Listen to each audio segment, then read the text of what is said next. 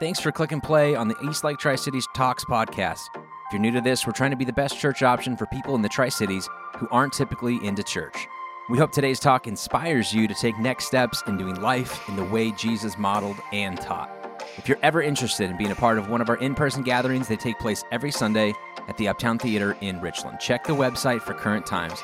And regardless of what you look like, who you voted for, or where your tattoos are, we'd love to have you. But for now, here's our most recent talk. Well, hey, good morning. Welcome to EastLake. We're so glad that you are here. If you're watching this online or on replay, we're glad you're tuning in as well. It is uh, Super Bowl Sunday, everybody. Hopefully, you found a spot to be able to either host or uh, or go check out the game and, and watch and uh, see how badly the 49ers lose this game. It's going to be great. hey, welcome to uh, part two of our series called Per My Last Email. It's a series on grace. Uh, we kicked it off last week and we said that um, we've all been in that spot before where we uh, sent an email to somebody or maybe received an email from somebody and the opening line was per my last email, which was communicating you clearly didn't read it. You read it, you ignored it, you don't care. Um, something happened, something transpired, and I have an opportunity to show some grace at the moment and uh, choose to overlook it or, uh, you know, I'm, I'm, pointing it out, but I could be more, um, more aggressive of it as well. And so we call this an opportunity for grace. And, uh, you know, you go through life and have lots of different opportunities for grace. Perhaps this was a tough week for you. You had so many opportunities for grace, uh, but but it, it, we're practicing that grace as much as we can, uh, and we wanted to look at the idea of grace or the topic of grace from a you know church standpoint, from a religious standpoint, um, and we decided to kind of do it in this way. We defined grace uh, as this: what I crave most when my guilt has been exposed I want some sort of, uh, I'm so sorry, I, I did it. I, I, there's no, no, question about guilt or error or an infraction of some sort. But what I want from you is grace. I know I'm late on my payment, and I know you have very, very, very long lists of you know contractual language talking about what happens when I'm late with my payment, but I just need a little bit of grace here. Um, and it's the very thing that I'm hesitant to extend when I'm confronted with the guilt of other people. When I'm the one that's been robbed from, when I'm the one that has something they're expecting grace from me as a result of something, then I'm like, ah, I'm like, it's so difficult for me to kind of ex- extend it, especially when their guilt has robbed me of something that I consider to be valuable. I'm so sorry that I hit your car. I, I just, I'm, I'm, out of work right now. I'm in a tough spot. I'm like, oh, well, that's a tough, I, you want me to give you grace. And it's, so it's, again, it's refreshing when we're on the receiving end of it. It's disturbing uh, when we are the one to have to give it.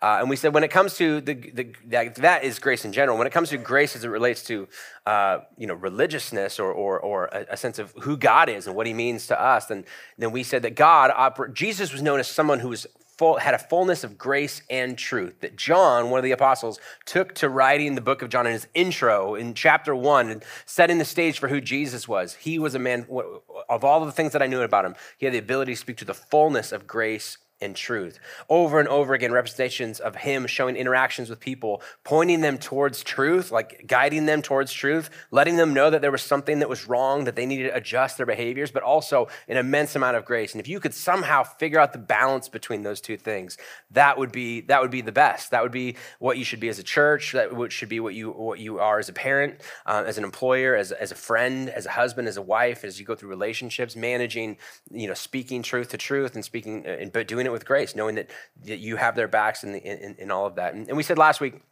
we're not going to reach that all the time. Um, and I've chosen for myself to err on the side of grace as much as I can uh, because I, I think what's kind of critically important is that the church is most appealing when the message of grace is most apparent um, that I might not be able to, to always nail it when it comes to speaking a fullness of, of truth, but I can try my hardest uh, to operate with a, a, level of grace that's involved with this. And so, if you've liked EastLake for any length of time, that, that might be like one of the things that you would say. I've never been able to kind of put my thumb on it, but that's a little bit about what I feel. There's a little bit of, uh, of grace involved in there, and, and I, I do feel convicted. I, there are some truth things to it, but I also like the freedom to be able to have that. So, that's a critical thing. And we said, important uh, about this. Why is, why is grace so critically important? Because grace didn't begin with Jesus, as much as we like to oftentimes think so. That it's not a, it's not a, um, you know, in what we read about God is God was a God of law and rules in the Old Testament, and then like Jesus came on the scene and like he had a change of heart, he had a waking up, a new reality, an evolution of sorts or something. And now um, Jesus is a representation of grace. As much as we can get that from sort of reading it, it's not really doing us. Uh, uh, it's doing a disservice to who God truly is, because I think what we've said is that grace has been a part of God's plan from the beginning. Even in the creation stories we said last week, like God or grace began in a garden even the creation process of itself is grace. So we said it's going to be easy for us to find grace when it comes to the teachings of Jesus and, and, and, and all of that. It's going to be a little bit harder. We're going to have to do a little bit more digging as we look early on or kind of put down some pre- preconceived perceptions about what we think about what the story means. And so we're going to spend some time looking in the Old Testament, moving forward from left to right, uh, a little bit about what the grace of God looks like and how it manifests itself in God's interaction with humanity, because I think God's been full of grace with humanity since the inception, since the beginning, uh, since origins uh, uh, past. So that's the story about where we're at. So we started last week with Genesis chapter basically one and two, a little bit of chapter three, um, and we're going to move forward to the end of, uh, of Genesis today. But before we do, a little bit of a social experiment, a little bit of a game to kind of play uh, along, get you talking, get you moving a little bit, keep you awake. finish this phrase for me real quick. You reap what you yeah, see, you guys are smart. You guys, it is easy. What goes around, we're going to come back to that a little bit. Actions have, yeah, every parent, like, know, listen, if I, I have 18 years to talk to you about this, your actions have consequences. Either you learn it from me or you learn it from the law or policeman or whatever. So I, let's learn it from me. And the winner of the Super Bowl today will be the, this is the right answer. Yeah, there we go. All right. Just, clarifying, we call those things modern day proverbs, right? Quips, adages, phrases, things, things to base your life around that make life predictable. Like you're, you're trying to say, listen, kids, um, actions have consequences. Goes around, you'd say, you know, karma language. You'd say, uh, you do good things, good things happen to you. It's funny. You, you put in the work and, and, and work becomes easy. You know, you study for the test and all of a sudden you're smart. Like it, it's, there's things that are, that, that are, that are, uh, you, you pay it for, you do this. There's, there's causes and effects. This is how kind of basic cause and effect ratio or scenarios uh, in life. There's no guarantee, there's no guarantee, but in general, this makes life fairly predictable. Uh, I live under the impression that my carb intake has a cause and effect relationship with my belt loop and the certain hole that the belt loop goes into. If those things are not related, I would like to know sooner than later. You know what I mean? Because I'm living my life in a way that like is predictable cause and effect in this way. And the thing, prob- the problem that we have that, with proverbs occasionally is that there's always room, however small, for exceptions. And we try and tell our kids, yes, there are going to be exceptions to the rule, but don't base your life on them. You're going to college. Taylor Swift didn't go to college. Yes, but you are, right? Because you're not as good at a guitar and not as good a singer, right? So that's how this stuff works. And perhaps the most valuable exception of all comes to us in the form of grace. And that's what I want to talk about. The, the, what aspect or what perspective of grace do I want to look at today? I want to look at the perspective of grace that says that sometimes we don't get what we deserve, and sometimes we get exactly what we do not deserve. Or another way of saying it is this that grace is the vehicle that God uses on occasion to ensure that we get precisely what we do not deserve. Um, and we see this in lesser forms. We see this in the unwritten uh, uh, parking ticket, right? Or the uh, unwritten speeding violation. Just a warning this time, sir, but please slow it down. Uh, a second chance at curfew expectations, a scratched late fee, the possibility of good things happening to undeserving people. And moved by love, I think God uses even the best of intentions or the bad intentions of cruel people to redeem them. That God is in the shaping world, that in His grace, He can take even what we are trying to push off as bad intentions of cruel people, can work even those things for our good. That it's not just even like we tried hard and God came through for us. It's like even when, even when it goes backwards, that God's bigger than the situations, God's bigger than the context. He can use even the bad things. There's a phrase that shows up in this story, but also over and over and again in Scripture. God took what was intended for bad and he made it to be good. Or I, I, what you intended for evil or harm, I will work for your good. Both the pronouns changed based on who's speaking it, but the idea is that God is bigger than these problems, and his grace is what allows us to, even sometimes when we go through life and have seasons of self destructive behavior, for that to be used for our good so that later we can stand up uh, you know or, or, talk to somebody and be like I, I made some really poor decisions in my life and my track record's not great and i've got stories to tell and yet god's grace is still sufficient even for somebody like me That's the beautiful part. And perhaps no story um, tells this uh, better than the story I, I call today a tale of two brothers. Uh, the story of Joseph and Judah. That's going to take place in Genesis chapter 37 through 50. I'm breezing through uh, like one long story in three different acts. Um, it's going to take place over 13 different chapters. There were just too many verses to be like, and then verse says this, and then verse says this. So I didn't, I didn't do any of that. I apologize if you're like, well, I just need to make sure it's in the Bible. You can either trust me or open up your Bible and you'll be able to figure it out for yourself that I'm, I'm not lying and didn't make this story up. There is going to be a part of this story you're going to be like, I don't think that's in there. I think you made that up. I didn't, you guys. It's, it's great. You're going to love it. It's really, really good. And per that, I should take this time to remind you if your children are in the room with you today, this one's like a little bit more PG 13 R ish. We have great children's facilities. You should definitely check those things out with them, or don't blame me when they come to you asking questions. Well, what does that mean? Right? That's on you, not on me. I gave you fair warning. I'm going to be talking, that's, we're going to get into that in about five minutes. So, the five minute warning, I guess, is what it's called. All right, a story told in three acts. Tale of Two Brothers, a story told in three different acts. That just kind of sets the parameters for where we're going because we'll speed and go there. All right. Act one, the one where he sells his brother. Jacob uh, was a, one of the patriarchs of, uh, of the Jewish people. Abraham had Isaac, Isaac had Jacob, and then Jacob has 12 sons. He has 12 sons through four different women, which sounds like the premise to a TV show on the Bravo network, if you ask me. But uh, that's the drama that we get involved in. He was notably bad at hiding affection for his favorite wife, because apparently you have favorite wife. When you have multiple ones, there are favorite ones. I don't know how that works. I don't watch Sister Wives, but I can imagine in a polygamous situation that that's how it's, uh, it would be difficult, right? Um, and when that favorite wife has a child, uh, and in this story, two children, Benjamin and Joseph, Joseph being the older one, the first one, uh, it's probably no surprise to him or his siblings or anybody involved watching the situation that special treatments and preferential treatment comes to the favorite child. So even though he's not the firstborn son, he becomes the favorite son. And so that's how family dynamics work. Um, by a show of hands, who knew that they were the favorite child in their household growing up? You can raise raise your hand. It's okay. And if you came, yeah, if you came with a, a sibling, they're like, they're pointing to you right now, too. Like, it's not, you know, nobody's shocked by any of this, probably. That's how this sort of thing works. He got the easiest chores, the newest clothes, the biggest room, the best mattress. See, these are all things you don't think of as a kid. The best mattress, who cares about the mattresses? Uh, but then you realize later on, I slept on, I, I, I slept on rocks. That's how I slept. My, my thing was basically just a sheet of, uh, uh, of cotton. That's all this was. Uh, you didn't think your parents had a favorite until I just went through that list of things. And you're like, check, check, check, check. I guess they did have favorites. Yes, that's how life works. Jacob made Joseph, his 11th born child, his favorite, uh, the supervisor of the work of the other 10. They lived in an agrarian society. They would uh, be shepherds. They would go out in the fields. They would raise sheep um, and then process the wool, and that's how they would pay for their things. And so, uh, in that sort of a society, oftentimes the work was done far from home. And the story is going to show that it's getting harder and harder to find good land for these sheep to uh, graze upon in a famine, it's, it's like, this, uh, like this foreshadowing of a famine that's about to occur that's going to happen later where they have to go to Egypt and get all their food. But this is getting further and further away. So the brothers are getting further and further away, forcing uh, Jacob as an older man to send his son to go make sure that the boys are doing good work. Are the, do they need anything? And uh, most importantly, are the sheep well? Check on the sheep, right? Sending the younger brother to check on the work of the older child. Have you ever tried this at home?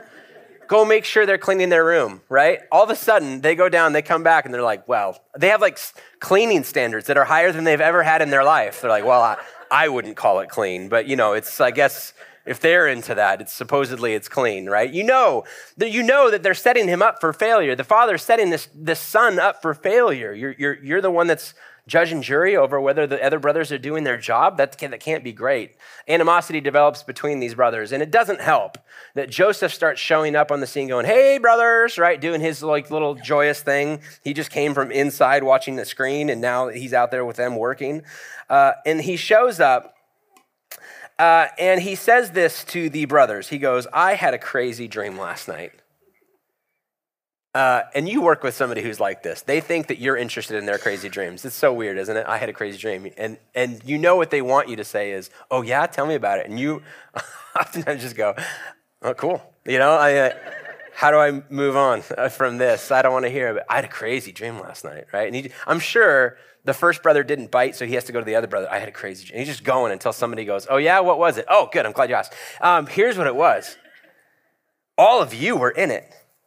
We were working in the grain field. So which one of them goes, We? We working in the grain field? Well, mostly you. Anyways, we were putting grain into bundles when all of a sudden mine rose up straight and tall and all of yours started bowing down to it. Whoa, crazy, right? Yeah, super crazy, man. Um, in this point, uh, Kylie and I like to play a game called Aware or Oblivious with random people that we see, right? Whether we see them in the store or whatever and they're wearing something, you're like, you think they're aware of that or oblivious to that?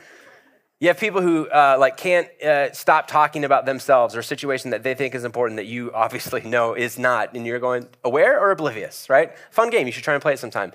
Uh, this is what's happening with them. I'm sure. Is he aware? He comes here trying to get us to ask him about his stupid dream. And then in this dream, he's better than all of us, and we're bowing down to him. And even the, even the father at one point, he goes, Hey, dad, check out my dream. And he tells his, his dad the dream. And, and the, even the dad goes, Even though you're my favorite son, like, do you think that we're going to bow down to you? And he's like, I don't know. This is just a crazy dream I had. Aware or oblivious. So that story happens. Later, the 10 older brothers move, have to keep moving further and further away from home. They're about 60 miles away at this point. Again, early signs of a famine. Joseph is sent to check on them. And from a distance, they see their brother and they begin to say, Here comes that dreamer. Now they've got a nickname for him. And this is, again, in, in script, I'm not making this up. This isn't like Brent making things like interesting. This is them saying, Here comes that dreamer brother of ours. And then he goes up to them, uh, or, and, and, as he approaches, I'm sure one of them begins to say this Could you imagine if something ever happened to him? How what would happen? Like how dad would react? Like what would the response be? And then my guess would be that this is said again. Could you imagine that something ever happened to him? Could you imagine? And then all of a sudden, the other brother gets it finally. He gets what he's saying. Oh, could you imagine? The villain music starts to set in, right? That's what's happening with all of this. They hatch a plan, and it doesn't say who. They, are not like, and then so and so said, here's what we should do. No, nobody has a, specific thing. The, the original plan that comes out that's pretty dark is just the brothers, a groupthink sort of project together. Kill him, ditch the body, tell dad an animal devoured him. The elder brother then comes up with a different sort of clue. The one responsible for my favorite sandwich, by the way, says this throw him into the pit alive. And if we do, oops, here we go. Um, well, it's a Reuben, by the way, just so you know. I, I, I threw the joke in there and then this, I forgot the slide, so that was me. That was on me. Throw him into the pit alive. If we let him die on his own, he won't have his blood. We won't have his blood on our hands. This is the concept of um, uh, like uh, in, in Roman times, if you had a child and you weren't sure if it was going to be a boy or girl, you wanted the boy, you didn't want the girl. Girls were costly and they cost money. Boys were, you know, lineage and all that kind of stuff. And so if it, it, there's letters that soldiers would write, would write home to their wives, um, hey, by the way, um, thanks, congrats on being pregnant. That's so exciting. I'm sorry I'm not going to be there for the birth. If it's a boy, great, raise it. Let's do this thing. If it's a girl, uh, expose it, right? Which was leave it outside to the elements, and then when it dies, it's not us that killed it. It's nature. It's God, the gods themselves, who decided to not let this uh, child live. And it's a, a really uh, sadistic outlook on um, how things work and my culpability in sort of sort of these kinds of things. And so Reuben comes up with this idea: if we just throw him in a pit and leave him there, he's going to die. But it won't be because of us; it'll be because starvation, which isn't really us, but it is kind of whatever. That's his plan. And what we know about this later, because the author lets us know, is that Reuben had a secret plan. I'm going to come back after everybody leaves and I'm going to rescue my brother. And he had some sort of a soft affection for him. So that's at least his way out of this. Everybody agrees to this plan. While Joseph's cries for help echo from a nearby hole in the ground, the brothers share a meal together and debate what it is that we're going to do next. And along came a caravan of traders, which sparks an idea in what we come to find out is the true leader of the group, and where we get our story of a protagonist as it relates to this tale of two brothers. Because the story could be perceived to be about Joseph. There's plenty of material about Joseph in this, but I want to talk about Judah more today than I want to talk about Joseph. Judah emerges as the leader of the brothers group. He's the one that when he talks, they listen. He's the one when he comes up with a plan, nobody questions the plan. They just say, let's do it. Let's make this thing happen. You've seen this. If you're a teacher at school, you have a group of students. It might not be the tallest, it might not be the smartest, but there is an influential leader. What they say carries more weight than anybody else in that group. Judah is that person with these brothers. He's fourth in line in terms of age, but in, in terms of influence, he's the one uh, that holds all of the cards. He says this Guys, I've been thinking. We shouldn't kill Joseph. After all, he is our brother. Besides, if we just kill him, we'll have a big mess on our hands and we don't gain anything. But if we sell him, if we sell him, he's gone from our lives and we pocket some silver in the process. It's a win win, unless you're Joseph, of course. He didn't say this, but I, I added that part. So, uh, but his, his philosophy is this the problem is that we have Joseph in our lives. The solution is he is out of our lives and we have money. That's good. And he, but he couches it. Listen how he couches it. We shouldn't kill him. He does, he does say that. He, he's like, we, guys, he's our brother. He doesn't care that he's our brother. What does he care about? Money. It's a thin veneer of mercy hidden behind uh, this idea of it's, we could get rich in the process. He has what we like to call ulterior motives. And there might be some of you sitting there going, I think you meant ulterior. I did not mean ulterior. It's ulterior. I'm saving you from embarrassment later on. Or crossword puzzles. Enjoy. It's ulterior. All right. The story then says this when we sell him, we'll strip him of his jacket, the jacket that dad gave him. We'll kill an animal, we'll spread the blood all over that, and we'll say, Dad, we were gone. We had to go further. The land is worse than we thought. And on our way back, we found this jacket. Do you think it belongs to Joseph? That could be, that's tragic. And we, is he here? He's not here. He went to go find you. Oh, well, here's this jacket all we can assume, all we are left to assume is that an animal got him and he's not alive and not with us any longer. And I'm sure uh, Judah came up with this plan. Put on your sad face, boys. This is going to be a tough, we're going to need to keep this secret together about what actually happened. So, deception, right? Clearly, the story is, or the, what the author is trying to get us to understand when it comes with Judah is he's smart, he's got an edge to him. Excuse me, he's not willing to. Uh, or he's willing to kind of do make really hard decisions and that benefit and profit from him personally. All right, Act Two. The one where he knocks up his daughter in law. I told you five minutes. We're at that spot, okay? I tried to come up with a better phrase, but this is just, this is how it works. This, it, it only gets worse from here, all right? So don't blame me. Uh, Joseph's story trends up from here. So this is where the story split, right? Joseph is sold off to the traders. He's going to eventually get sold into Potiphar's house.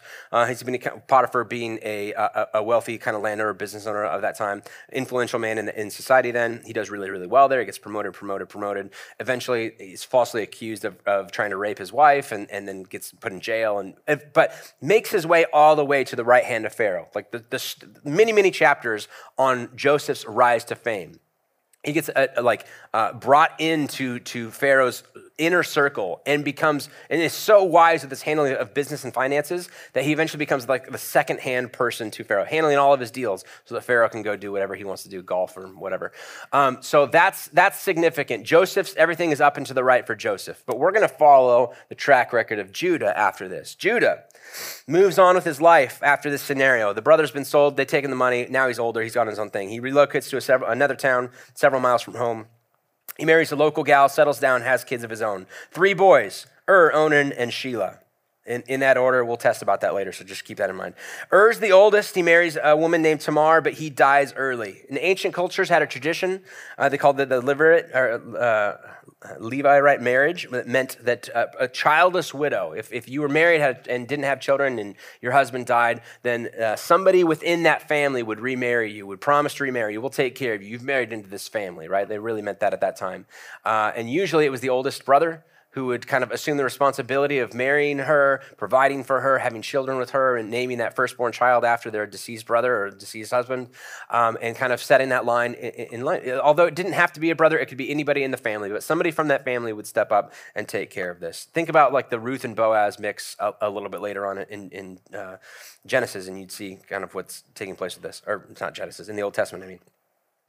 Um, so in this story, the next older brother marries her um, but he dies too. And so now we've got Judah here with who had originally had three sons, and he's down to one, and he's starting to see sort of a pattern emerge. There's I don't know what's going on in that household, but I've got two sons that have passed away. I've got one left, and at this point, uh, he could have refused, or he should have probably handed the, over the son. Well, well, we'll just try this again. She's part of the family, but he refuses the obligation.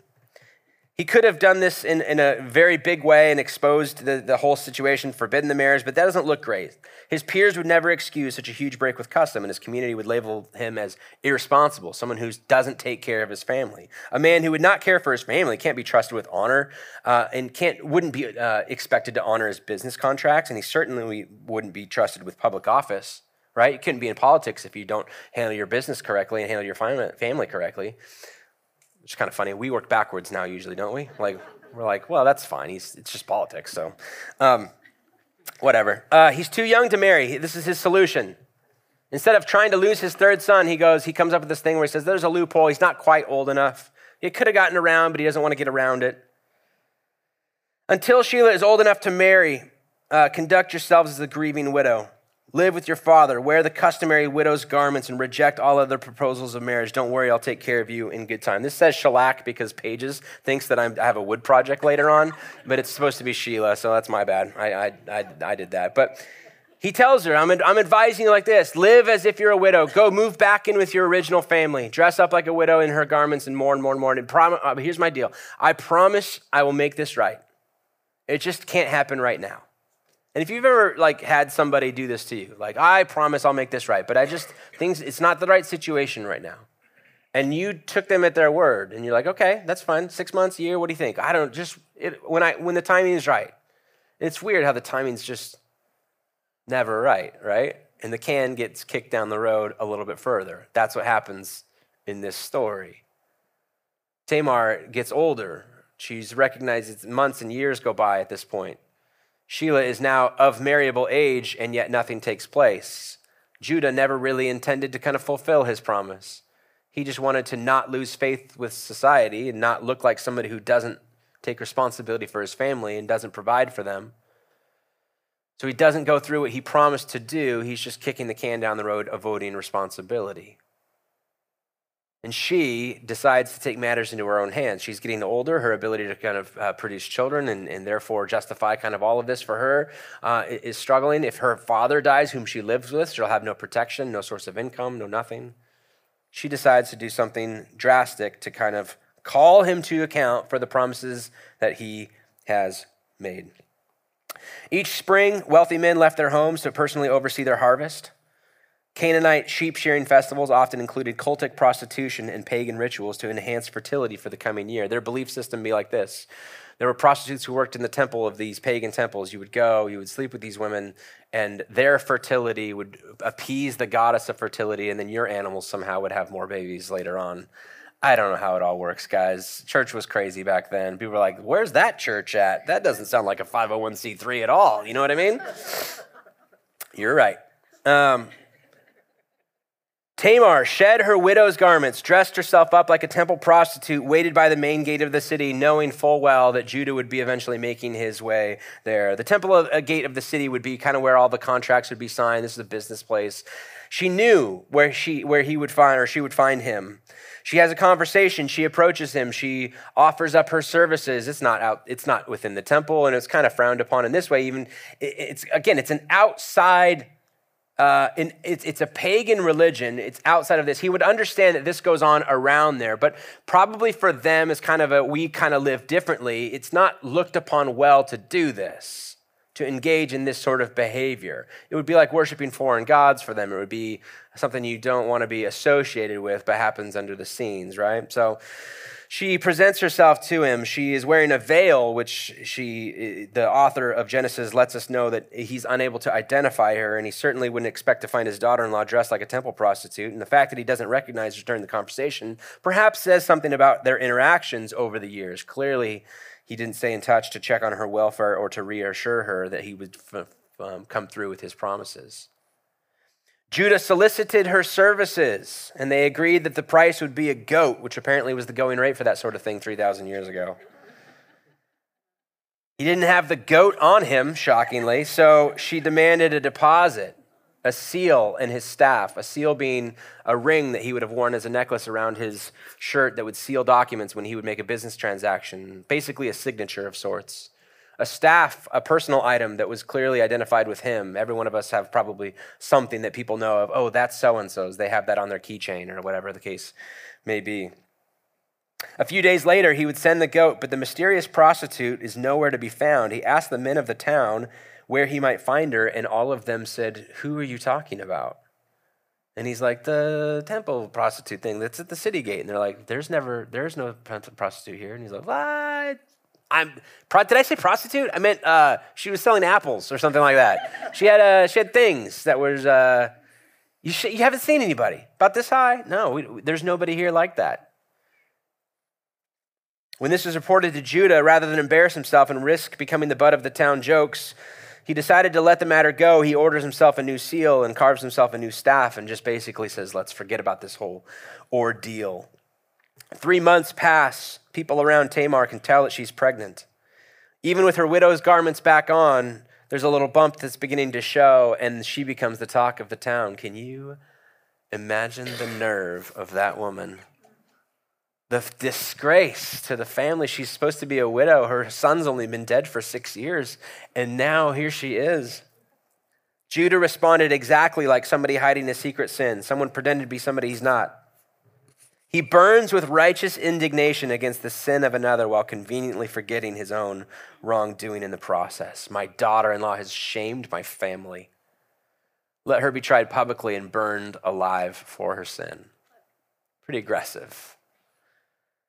Uh, pretty insightful into the human psyche of someone who is struggling with their own secret sin who responds to that by going hyper aggressively at the sins of others.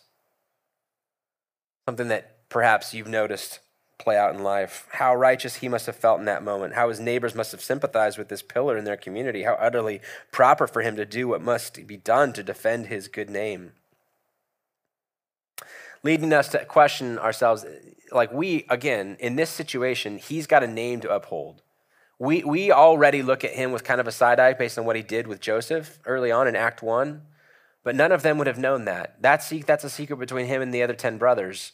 Um, he, for all intents and purposes, has grown up and lived a pretty respectable life.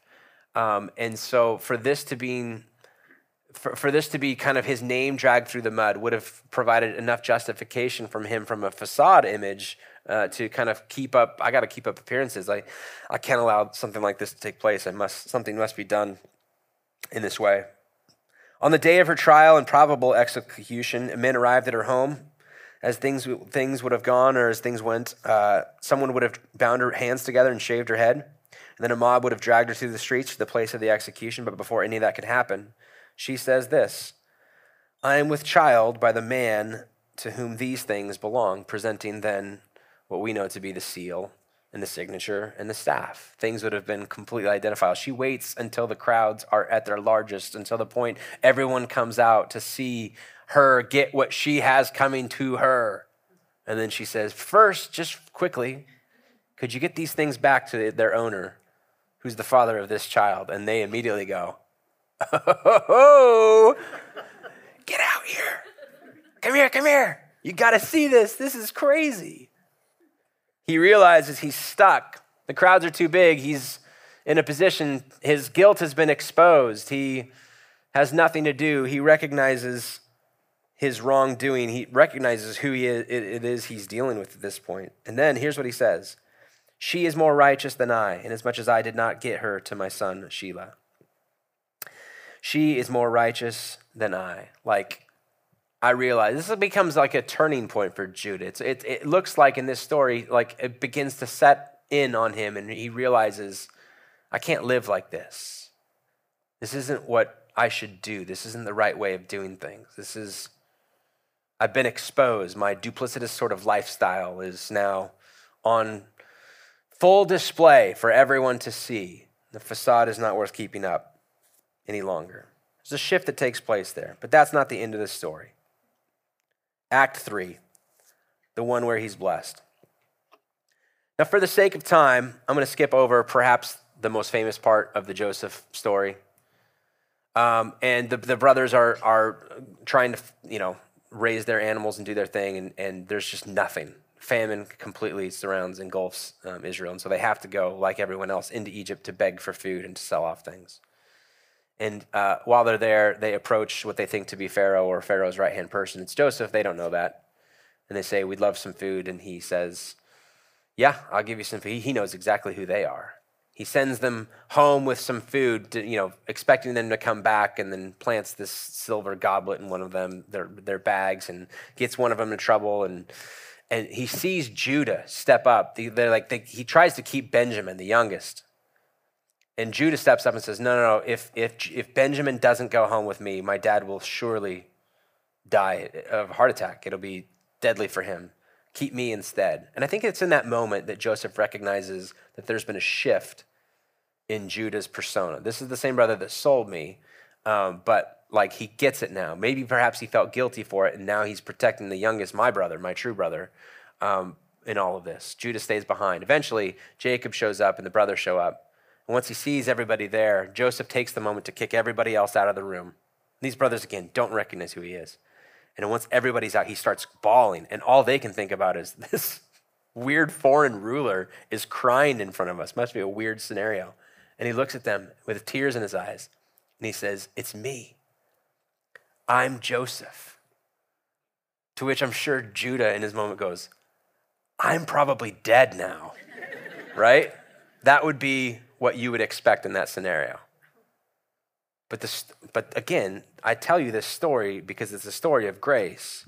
When it comes to grace, we don't always get what we deserve. In fact, oftentimes we get the things that we don't deserve. One example of it here.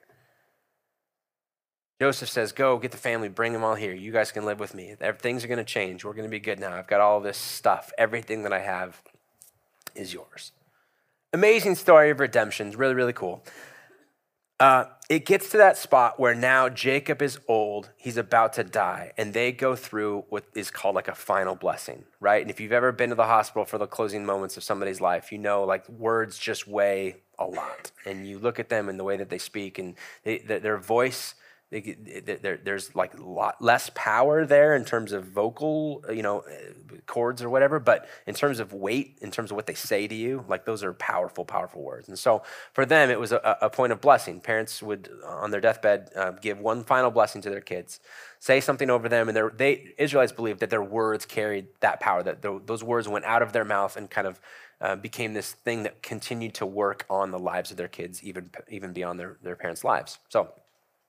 Um, somebody would be identified as the firstborn, and they would get a double blessing, and they would become the executor of the estate. They would become like in the spirit of Jacob, you are, right? That's how firstborn sort of things would work. Oftentimes, it would be the firstborn son, but it could be at the discretion of a father who uh, didn't like how the firstborn handled things, or the firstborn was no longer alive, and so it would get passed on to someone. So it was like this selection process. But I think everyone there that day kind of knew who was getting it, right? Like it's clearly going to be Joseph. Look at where we're at. Look at what's transpired. Look at the track record that all of us have. The only reason why we're here and we're still alive is because of Joseph.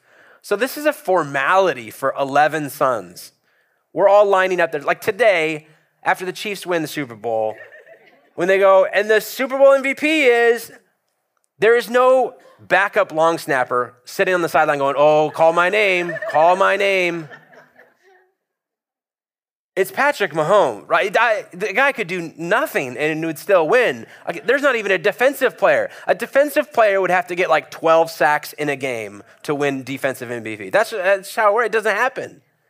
So these 11 or 12 brothers are lining up to get a blessing from dad, and every one of them goes, we know it's Joseph. He's like 11th. Do we really have to go through 10 no's? But they do. Reuben, the oldest, steps up in front. Joseph goes, or Jacob in his deathbed goes, Reuben, Reuben, Reuben. I, I should have put it in here, but there's like some things. It's not you. And Reuben's like, I didn't expect it to be. Thank you very much. I'll step backwards. then Levi and Simeon step up, and, and he's like, I, you guys were so closely associated with violence. You're so prone to violence. I don't want my name associated with violence. It's not you. And they're like, we didn't expect it either. We all know why we're here. We're all, it's a waiting game until Joseph gets up here. Judah steps forward. And here's the best part I guarantee you, Judah did not think he was getting it that day. Guarantee it. Why would he? Now his guilt has been exposed about what I did to my brother. I was the one, I was the mastermind behind the whole selling the process. I watched you grieve over the loss of your son, and I quote unquote grieved with you. I watched you experience one of the most broken moments of your life. I'm the one that caused that. There's no way I would expect you to say anything good about me at this point. Not to mention all of the stuff about Tamar and all of the, now all of that's out there too. Like you know so much of me. Let me just get this over with quickly. I'll step out and I'll step back. That's how it's going to work. And Judah steps out and hears what Jacob says to him You, Judah, your brothers will praise you, your fingers on your enemy's throat while your brothers honor you. The scepter shall not leave Judah. He'll keep a firm grip on the command staff until the ultimate ruler comes and the nations obey him. He gets the blessing. It goes on. There's more, more to it than that. He gets his. If you read the blessings, his is the longest of all of them, and it's clearly one of the only good ones in there. He speaks so highly of him. It's like he overlooks. Don't you remember? Like maybe your eyesight's bad. I'm, I'm Judah. Does it sound like Joseph at that age? Maybe it's Judah though. And he goes, This is what I'm leaving you. Judah then would then be, go, go on. David would become, would claim his right to the throne because he's a descendant of Judah. Matthew, when he talks about the descendants of Jesus in Matthew chapter 1, would link Joseph all the way back to David and then David back to Judah. This would become like the big thing. This is the family that everybody wanted to be a part of. This is the lineage. This is everything. This was everything, and he deserved none of it. And yet God chose to work on it this way. Why? It would have made total sense for him to go with Joseph, and he didn't. He chose Judah. Because I think he wanted to show from very early on listen, I give things to people that don't deserve them. I do good things for people. I take their self destructive things and I turn even those things for their good. He did it then. He continues to do with us. I don't know your story. I don't know where you came from. I don't know all of that. But I guarantee you, there's been some things in your life that you look back on me like, man, that was a not proud uh, of those that season, not proud of that moment. That was a, those were a tough couple years. That was a tough first marriage. That was a tough this.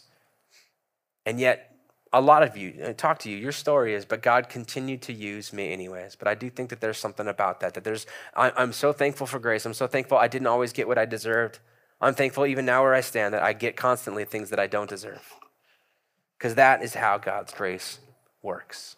It's how it's worked since the garden. That's how it's continued to work. It didn't start with Jesus, guys. Perfect example of it, perfect picture. As Paul would say later, the icon, a, a, a greater, a, a perfect example of this, no question. But God has been about grace since the beginning. And the funny thing about grace when it comes to Judah is simply this in the end, he didn't really find grace as much as it found him. May that be true for us too. May it be true for you in your life.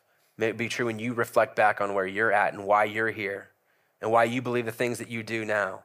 And you realize in the end, I didn't find grace, it found me. It found me. Let's pray. Father, our prayer is that we would read these stories, that we read these, uh, the stories of these brothers, this, these family drama that takes place with all of this and recognize that you were you are, your controlling hand was a part of the entire time and your grace extends even in spite of our poor decisions and poor background and poor everything. Thank you for your grace in our life as we look at it personally because we have our own story. We're our own judah our own version of it. Thank you for giving us what we do not deserve and uh, for being there. Get me your grace continue to operate in our lives. Give us the wisdom to know what it looks like to go with it when i see it encouraged to do something about it in your name. Amen. Thanks again for listening. If you've got more questions about the church or community group options for connecting with East Lakers outside of Sunday mornings, I'd encourage you to check out our website, eastlaketricities.com, or better yet, download our app by searching EastLake Tri-Cities in your favorite app store.